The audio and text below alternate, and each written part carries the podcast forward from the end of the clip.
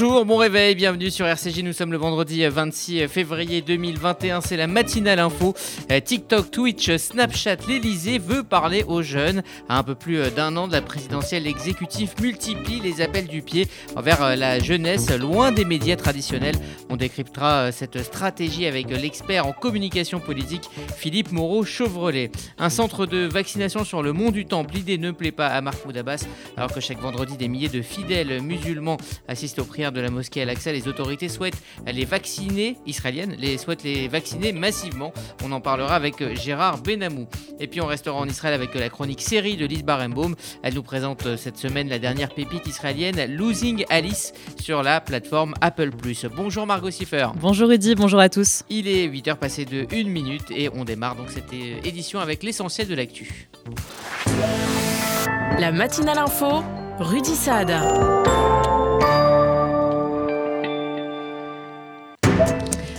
Quelques minutes après la conférence de presse de Jean Castex hier, la mairie de Paris demande un reconfinement strict de trois semaines. Le but, avoir euh, la perspective de euh, tout rouvrir à son issue, y compris euh, les bars, les restaurants et les lieux culturels. C'est en tout cas ce qu'a affirmé hier le premier adjoint à la mairie de Paris. Il critique en effet la situation actuelle en parlant de demi-mesures et de mauvais résultats. Emmanuel Grégoire a toutefois précisé après avoir été interpellé sur Twitter qu'une telle mesure n'aurait de sens au moins qu'à l'échelle de l'île de France. Cela va donc à l'encontre de la volonté d'Emmanuel Macron de tout faire pour éviter un reconfinement. Une déclaration et une demande hein, qui intervient après cette conférence de presse de Jean Castex hier. Le Premier ministre a dressé euh, hier soir un bilan euh, inquiétant de la situation euh, sanitaire en France. Elle s'est en effet dégradée ces derniers jours. Le variant anglais représente à peu près la moitié des cas de Covid. Toutefois, Jean Castex dit assumer le choix du gouvernement de ne pas avoir reconfiné le pays.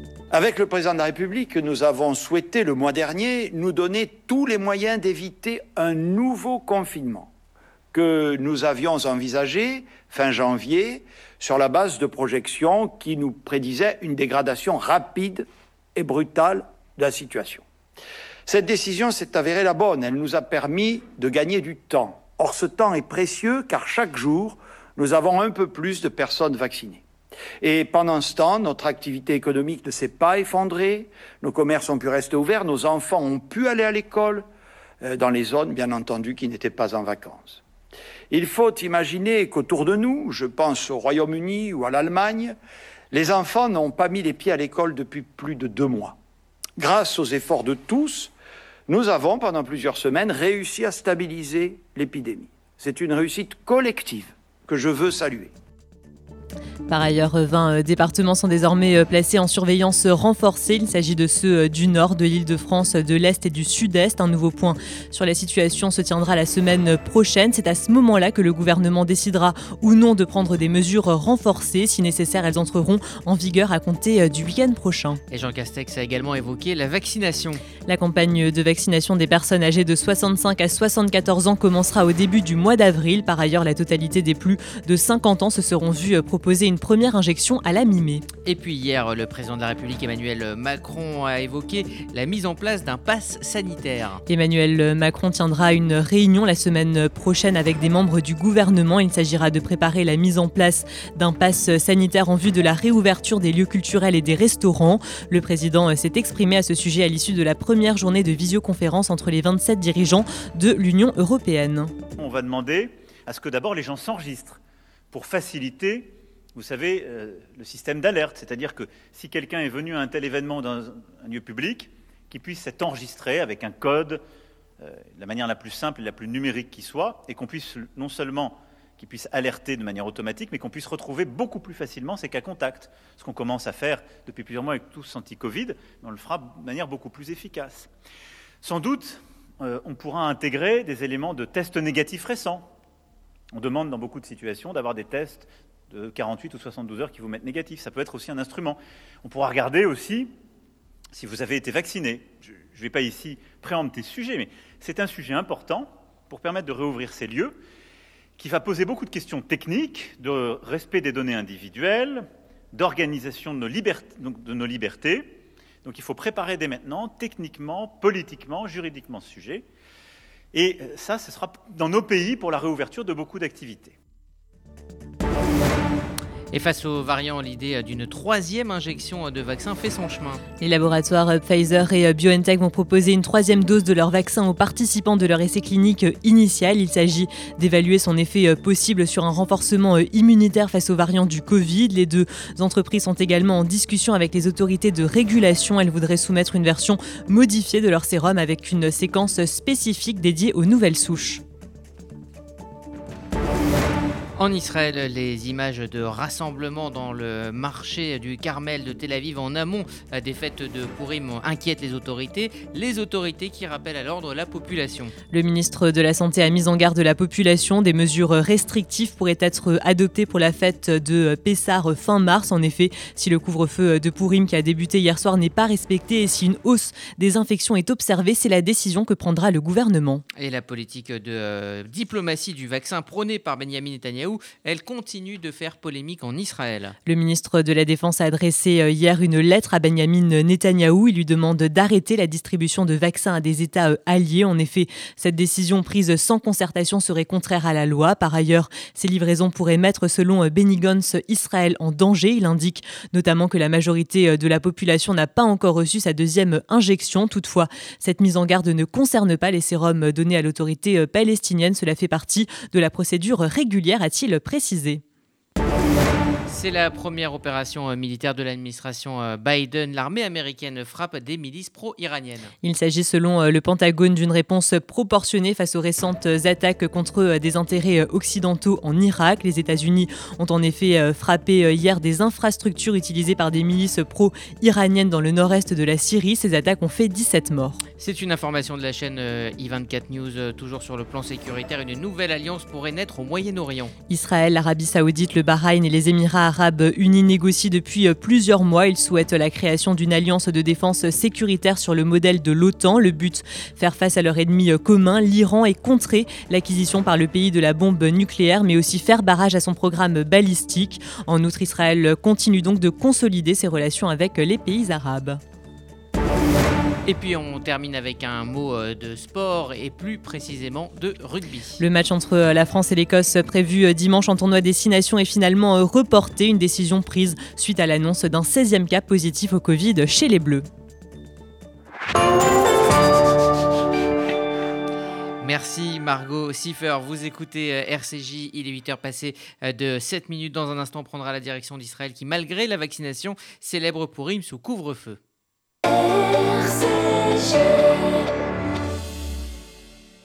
Victor Vince, directeur général du Magen David Adom France. Chers amis, les secouristes du MDA entrent dans la nouvelle étape de leur combat contre le Covid-19.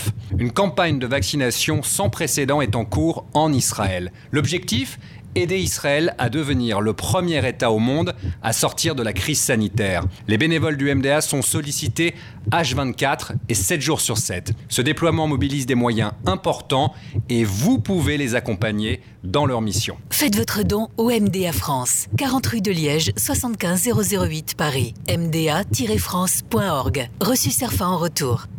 Il y a des salles de bain qui font vraiment rêver. Bain et déco. Il y a des cuisines où l'on se prendrait volontiers pour un chef étoilé. Bain et déco. Et si c'était le moment de changer Nos architectes et artisans qualifiés Bain et déco conçoivent et réalisent votre projet de A à Z. Des produits avant-gardistes, des marques prestigieuses et un vrai savoir-faire. Pour une seule ambition, l'exception. Bain et déco, deux showrooms de plus de 500 mètres carrés à Paris 11e et Boulogne-Billancourt. Et venez découvrir notre nouveau showroom, 212 boulevard Saint-Germain, Paris 7e. Bain et Parole de volontaires en service civique, le Fonds social juif unifié recrute. Salut, c'est Johanna, je suis volontaire en service civique FSJU. Tu as entre 16 et 25 ans, tu veux te rendre utile dans une association à travers une mission rémunérée de 6 à 8 mois autour d'actions citoyennes et de bénévolat? Envoie CV et lettres de motivation à contactenoé@fsju.org. Alors rejoins notre promo pour une expérience qui donnera du sens à ta vie. Best Fenêtre, vous connaissez? Oui? Non? Un peu? Alors profitez de toute l'expérience de Best Fenêtre. Porte, fenêtre, portail, baies coulissantes, volets roulants. Best Fenêtre, la qualité au meilleur prix. Des centaines d'installations et des clients heureux. Best Fenêtre, 01 43 61 31 16 et bestfenêtre.net. Entreprise certifiée RGE Calibat et en ce moment, profitez de ma prime rénov'. Dimanche 28 février à 11h, émission La vie d'artiste. Laurent Sexic reçoit Marina Carrère d'Ancos, médecin et journaliste.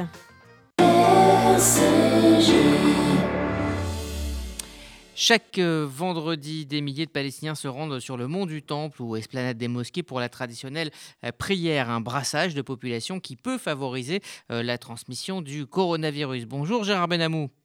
Bonjour Rudy, bonjour à tous. Vous êtes notre correspondant permanent en Israël. Alors l'idée des autorités israéliennes, c'était donc d'installer un poste de vaccination sur le mont du Temple, une idée qui évidemment ne plaît pas à tout le monde. Oui, ils sont là comme chaque vendredi. Des milliers de Palestiniens lors de la prière du vendredi à Jérusalem. Ils auraient pu être vaccinés, mais Mahmoud Abbas, le président de l'autorité palestinienne, s'y est opposé.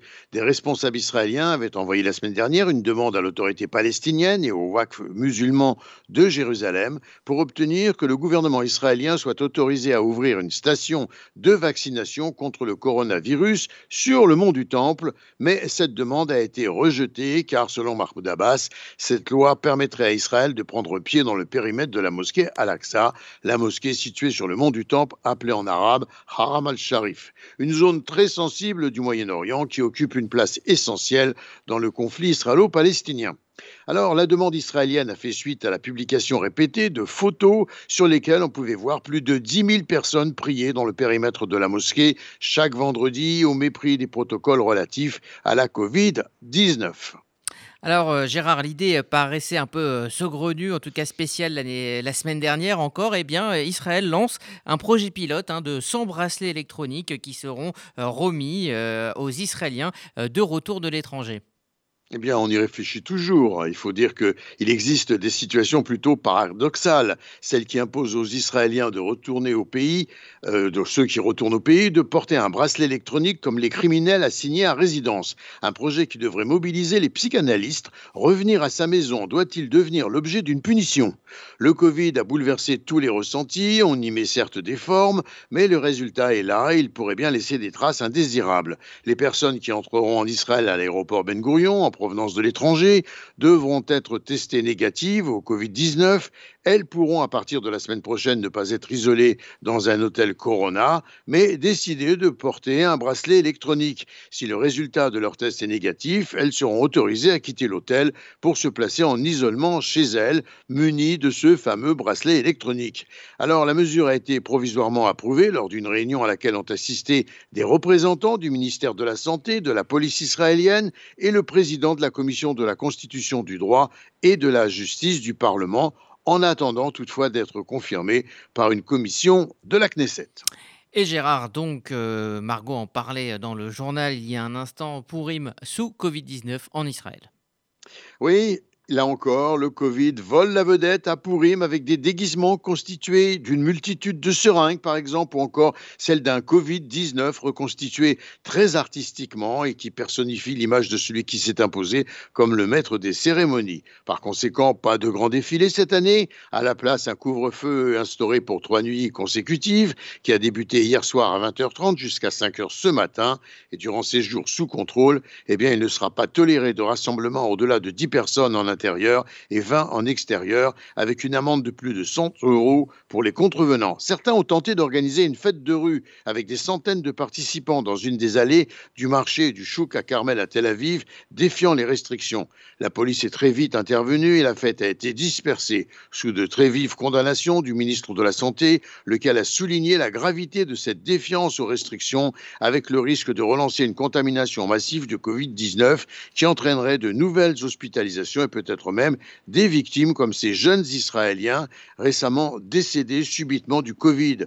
Et puis le conseiller juridique du gouvernement a souhaité que les transferts de vaccins israéliens vers des pays qui le demandent ne puissent avoir lieu que dans le respect des procédures juridiques légales israéliennes. Netanyahou devrait réunir le cabinet ministériel sécuritaire pour débattre de cette exigence et en attendant, des chargements de vaccins auraient déjà été livrés notamment à l'Inde et au Guatemala. Gérard Benamou en direct de Tel Aviv pour RCJ. Merci Gérard RCJ, les 8h14. TikTok, Twitch ou Snapchat, si vous n'y êtes pas, ce n'est euh, certainement pas le cas de vos euh, enfants et des membres du gouvernement. L'opération euh, séduction de l'exécutif envers les jeunes, on en parle dans un instant. RCJ. Vous faites votre alia Depuis 30 ans, Sonigo Déménagement Groupe Fidi s'occupe de tout. Expédition en groupage maritime et conteneurs personnalisés. Assurance tout risque. Véhicules. Solutions de stockage pour courte et longue durée en nos dépôts ultra sécurisés. Sonigo Déménagement, agent en douane certifié Fidi et reconnu par les autorités, facilitera toutes vos démarches. Sonigo Déménagement Groupe Fidi Au 01 76 54 92 92 01 76 54 92 92 ou sur le www.sonigo.eu. Financial, premier réseau français indépendant d'expertise comptable, d'audit, de M&A et d'assistance fiscale, présent sur 5 continents, USA, Hong Kong, Israël, Dubaï et dans 28 pays. PME, ETI, start-up, vous accompagnez ici et maintenant parce que le conseil, aujourd'hui plus que jamais, aide à se reconstruire et assure votre croissance de demain. Notre signal est WhatsApp 06 63 12 39 39 06 63 12 39 39. Depuis 1950, le Fonds social juif unifié combat la pauvreté et l'exclusion et met des actions essentielles au service de la solidarité. Grâce à vos legs, donations et assurances vie, vous permettez au FSJU d'agir. Je m'appelle Daniel, j'ai 64 ans, je soutiens le FSJU depuis longtemps, mais je ne savais pas que je pouvais faire aussi un testament en sa faveur. J'ai décidé de passer le cap et laisser une partie de mon héritage au FSJU. Ce geste donne un sens à mon engagement. Pour toute information, contactez Elena Atias au 01 42 17 10 55. 01 42 17 10 55. Message à destination des experts comptables. Depuis 100 ans, l'ORT est mobilisé pour la formation permettant à des dizaines de milliers de nos jeunes une belle réussite professionnelle. Jusqu'au 1er mars, les experts comptables amis de l'ORT doivent continuer, surtout en cette période de crise, plus que jamais, à choisir l'ORT comme seul bénéficiaire de la taxe d'apprentissage. Renseignements et formulaires sur ta75.ortfrance.fr Et 01 44 17 30 83. Bonjour à tous, c'est Daniel Lévy. Je vous donne rendez-vous le 7 mars à 18h pour le grand live solidaire du FSJU. Je compte sur vous, j'y serai, je chanterai. Alors inscrivez-vous très vite. Pour assister à ce grand live, inscrivez-vous sur fsju.org, www.fsju.org.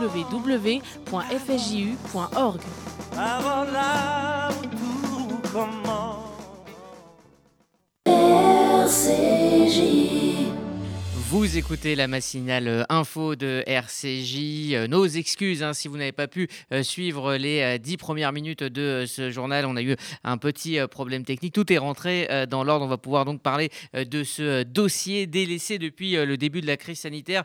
La jeunesse est l'une des nouvelles cibles du gouvernement dans sa stratégie de communication. Émission sur Twitch, Paris avec des youtubeurs ou encore Insta Live avec des influenceurs. L'Elysée et Matignon essayent d'attirer l'attention des jeunes à plus d'un an de la présidentielle.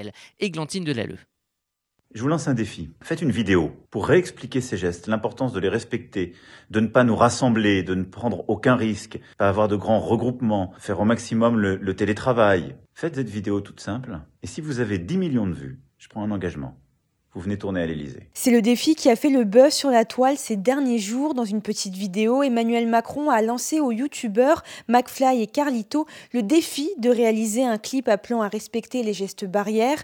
En échange, le chef de l'État leur a promis une invitation à l'Elysée si la vidéo atteignait les 10 millions de vues. Un défi qui aura été relevé haut la main en seulement trois jours et qui s'élève désormais à plus de 12 millions de visionnages. Je me souviens de ce monde où les seules barrières étaient celles dans les champs de vaches ou de brebis. Si l'on veut retrouver ces sensations d'hier, il faut appliquer les gestes barrières. Derrière ce pari semblant imprévu se cache une stratégie digitale bien rodée. À 14 mois de la présidentielle, l'exécutif cherche des moyens de communiquer avec une jeunesse isolée et frappée de plein fouet par les conséquences de l'épidémie. Le but, faire passer les consignes sanitaires et faire comprendre les restrictions mises en place. En décembre dernier, le chef de l'État avait donné une interview pour le média en ligne Brut, média très suivi par les jeunes de 18-35 ans. Il avait ensuite poursuivi les questions-réponses sur Snapchat. Si certains membres du gouvernement ne sont pas friands des réseaux sociaux. Gabriel Attal, le porte-parole, est l'un des plus connectés.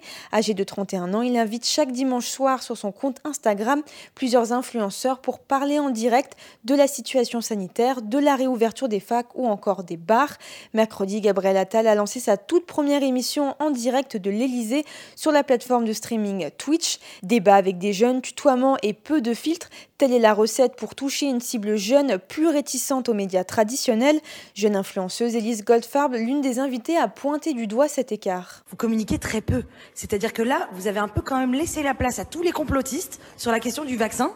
Euh, pour dire non, moi j'ai quand même, je pense, les trois quarts de mes potes qui me disent encore aujourd'hui qu'ils vont pas se faire vacciner parce que ce vaccin, euh, ça fait que un an euh, qu'il est développé, donc c'est impossible de savoir. Qu'on va nous mettre des puces de 5G euh, dans le sang et que on va être tracé par les Illuminati. Enfin, il y a tout un tas de, théories qui circulent et j'ai l'impression que vous êtes pas du tout là dans les médias pour démentir ces trucs et pour nous rassurer sur le sujet du vaccin. Non, mais c'est intéressant ce que tu dis parce que bon, moi j'ai l'impression, j'ai l'impression de passer mon temps dans les médias à expliquer, à parler. Oui, c'est mon, boulot d'ailleurs. Mais, euh, mais c'est mais c'est aussi pour ça qu'on est là. D'autres initiatives 2.0 de la part du gouvernement sont apparues, comme les débats sur le réseau social Clubhouse, avec par exemple le ministre délégué chargé des Transports Jean-Baptiste Djebari. À l'approche de 2022, tous les politiques savent que le digital aura une place importante, surtout dans un contexte sanitaire incertain. Églantine Delalleux. Et pour évoquer cette nouvelle stratégie de communication, nous sommes en ligne avec euh, Philippe Bourreau-Chevrolet, expert en communication politique, euh, PDG de MCGB Conseil et professeur à Sciences Po, également auteur de la BD Le Président. Bonjour. Allô? Bonjour. Oui, bonjour. Bonjour, merci d'être avec nous ce matin sur euh, RCJ. Euh, Églantine Delalleux évoquait à l'instant cette nouvelle communication. Euh, la première chose qu'on se demande, euh, c'est si cette attention portée aux jeunes se fait en vue de 2022 ou est-ce que c'est une manière de dire que le malaise des jeunes adultes et des ados a bien été pris en compte par l'exécutif? Alors c'est les deux. hein. Il y a un message qui est destiné aux jeunes pour leur dire on comprend que vous allez mal. On est avec vous, on n'a pas envie de vous reconfiner, on comprend que si vous êtes chez vous, c'est difficile. Et comme le disait Emmanuel Macron, euh, être jeune en 2020, 2021, je le souhaite à personne. C'est le- premier message. Et puis bien sûr, on est dans une conquête électorale, Euh, on est dans un combat électoral et maintenant chaque action de communication va être destinée à faire réélire le président à préparer sa réélection. C'est pour ça que l'Élysée insiste autant sur les chiffres, c'est-à-dire 10 millions de vues ou 12 millions de vues pour euh, McFly et Carlito, euh, plusieurs millions de vues pour euh, Brut. L'idée, c'est de montrer que le président est populaire, qu'il y a une dynamique de campagne qui se crée et qu'il y a un élan derrière lui qui, le pousse. Euh, Alors derrière cette stratégie, il y a un homme, hein, Clément Léonard Duzy. C'est un ancien de chez Publicis. Qui, est-il? Eh c'est un ancien euh, publicitaire finalement et ça se, ça se traduit. Il a plutôt une bonne réputation dans le milieu euh, de la publicité. Après, c'est toujours le, le problème, c'est toujours l'homme providentiel. C'est-à-dire qu'on a un homme providentiel à l'Élysée et on attend dans la même logique un homme providentiel dans la communication. Et ça, c'est un peu euh, un défi difficile à relever quand même pour une personne, pour une personne seule. Euh, Dans la plupart des pays, il y a, il y a toute une équipe autour. Il y a des spécialistes, il y a des gens de différents âges, de différents parcours. Euh, donc c'est lui qui imprime un petit peu sa marque et c'est une marque très publicitaire avec au fond la, la logique avec McFly et Carlito est un peu celle d'une grande marque. On pourrait avoir Danone ou Nestlé euh, qui fait une opération de ce type-là en appelant des influenceurs, leur disant tiens, ce serait sympa qu'on fasse une vidéo euh, ensemble et puis tiens, ce serait sympa qu'on en fasse une deuxième et puis si on peut en faire une troisième, c'est encore mieux. Mais alors en apparaissant dans des vidéos avec Carlito et McFly, est-ce que euh, Emmanuel Macron ne risque pas d'être accusé de, de dégrader la fonction présidentielle et donc de se mettre à dos l'autre électorat à rechercher, c'est-à-dire celui de centre droit, celui qui recherche avec Darmanin par exemple? Oui, alors c'est en fait il y a une, il y a une communi- c'est très juste, il y a une communication à deux étages. Euh, c'est pas une question de type publicitaire autour du président qui est ce qu'on appelle en langage euh, publicitaire, si on veut, une, une communication feel good, c'est-à-dire une communication où le président est sympa, il doit être sympa, il est au-dessus de tout, il est même la tête dans les nuages, hein, dans le clip de McFly et Carlito. Il doit être vraiment gentil, euh, sympathique et proche parce que ce sont les traits d'image, comme on dit, qu'on veut travailler. Ses faiblesses, c'est ça. Il apparaît comme Jupiter, comme lointain, comme pas sympathique. Donc on va faire une opération publicitaire pour dire le contraire.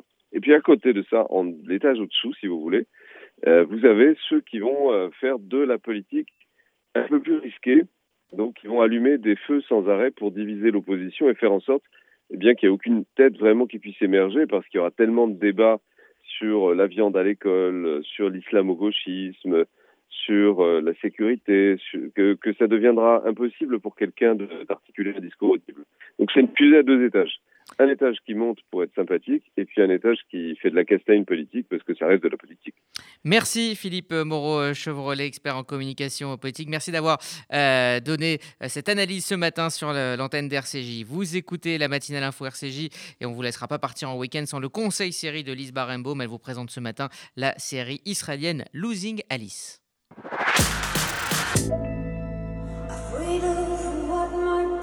Je crois que la seule raison valable pour faire un film, c'est un désir irrépressible. Elle s'appelle Alice Guinor, elle a presque 50 ans et elle est en panne d'inspiration.